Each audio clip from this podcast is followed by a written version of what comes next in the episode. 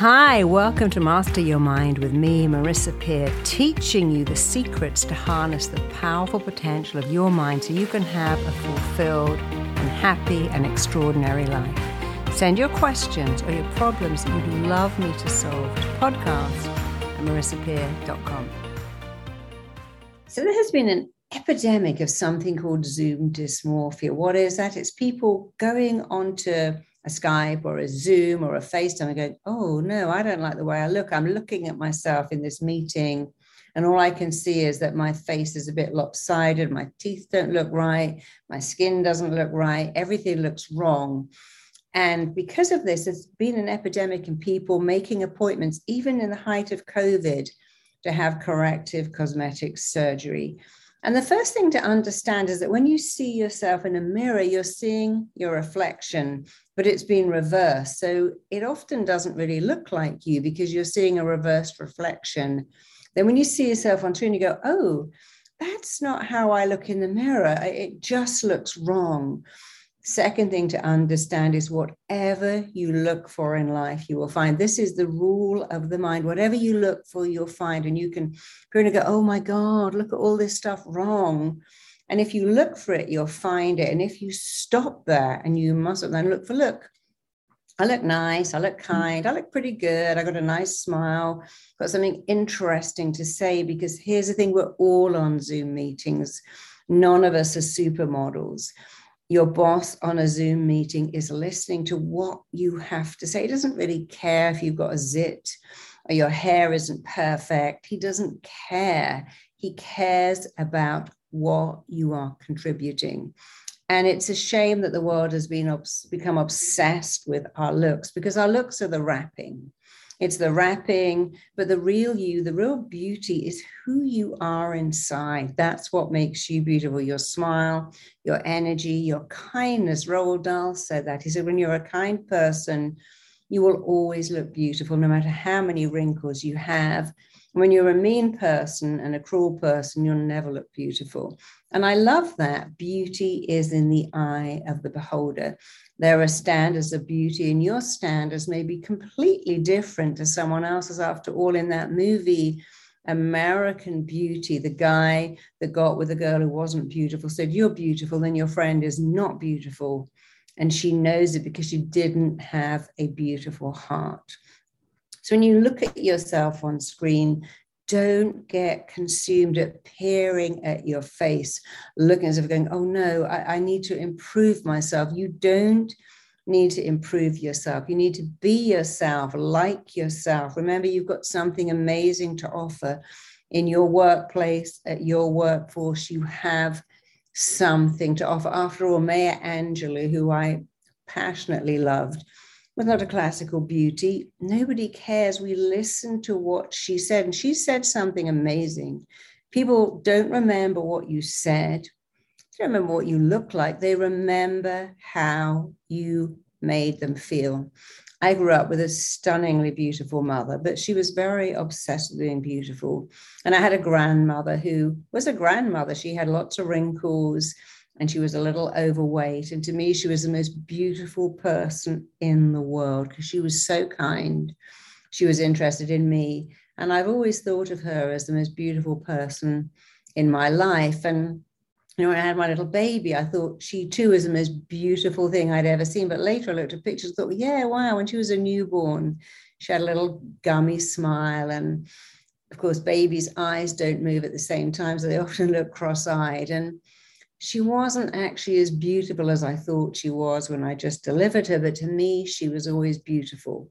When you have a pet, you go, I love my pet's wonky smile or funny little grin or their lopsided ears. It is your uniqueness that makes you beautiful. Beauty is in the eye of the beholder. When you go on a Zoom, make the best of yourself. Wear clean, pressed clothes have good lighting if that's important to you, but understand what you have to say is so much more important than what you look like. What are you delivering? What are you bringing to the table? What are you showing up with? If it was all about being beautiful, every beautiful person would be happy. And I can promise you, I see many, many supermodels, top actresses who are stunning, breathtakingly stunning, and they're unhappy. They're unhappy because they don't feel connected. They always worry that people don't like them. They often have insecure boyfriends who think they're going to leave them. And if beauty made you happy, then everyone who was beautiful would be ecstatically happy. We know that that is not true. You're beautiful inside. Remember that song? I think it's by One Direction. That's what makes you beautiful. If you have got a beautiful heart, a beautiful soul, if you are a kind person, a caring person, a warm giving person, you are already deeply, powerfully beautiful. Forget about the image on the screen. That is not you, it's a snapshot. And we can look different every day. We can go through pictures, go, I look amazing in that one. I look awful in that one. It's the lighting, it's the moment. Be yourself. When you go on screen, put your shoulders back, take a deep breath, speak with confidence. And please don't be concerned about what you look like and do not even consider getting surgery. When I was a new therapist, I had so many surgeons saying, I need to refer you to this client. They just had their nose done and now they go, want my chin done.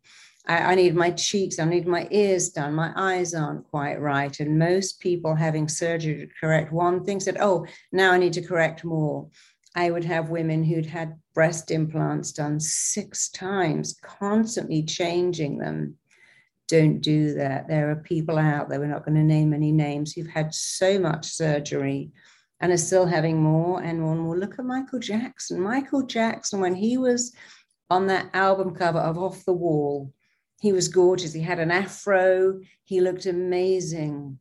And he was beautiful just the way he was. And yet he had more surgery and more surgery. Did it make him happy? No, it made him miserable.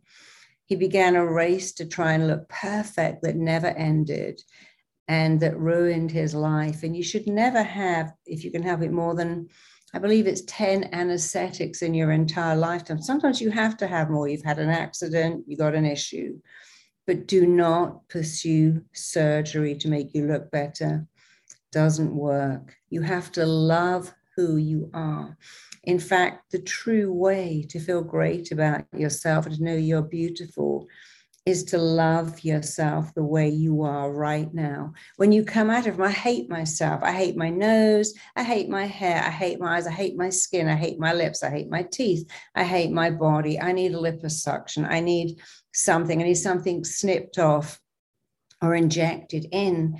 That is not love. That is abuse. That is self hatred. When you start from, I don't like myself.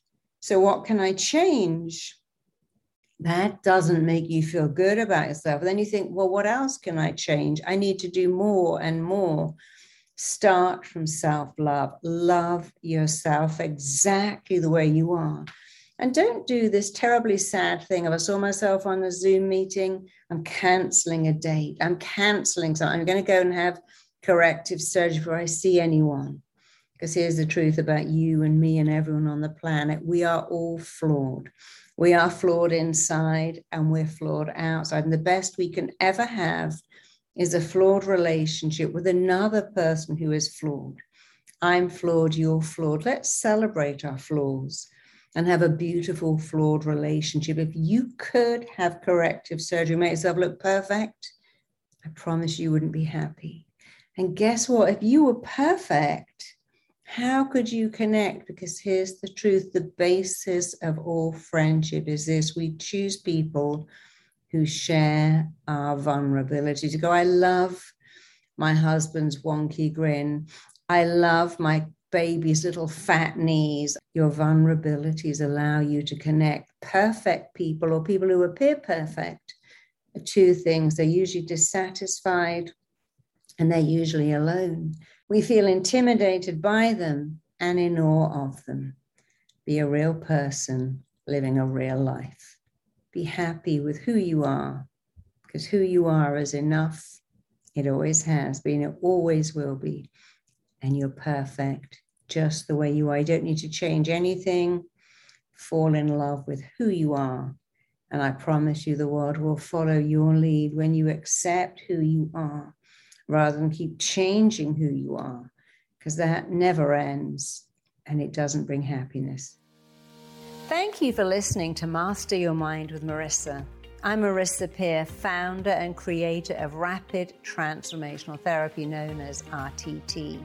RTT is my life's work and passion combined into a unique and proven program for therapists to create powerful change with their clients. I feel blessed every day to see the transformations it brings and the ripple effect it's creating in the therapy world. To find out more, visit rtt.com.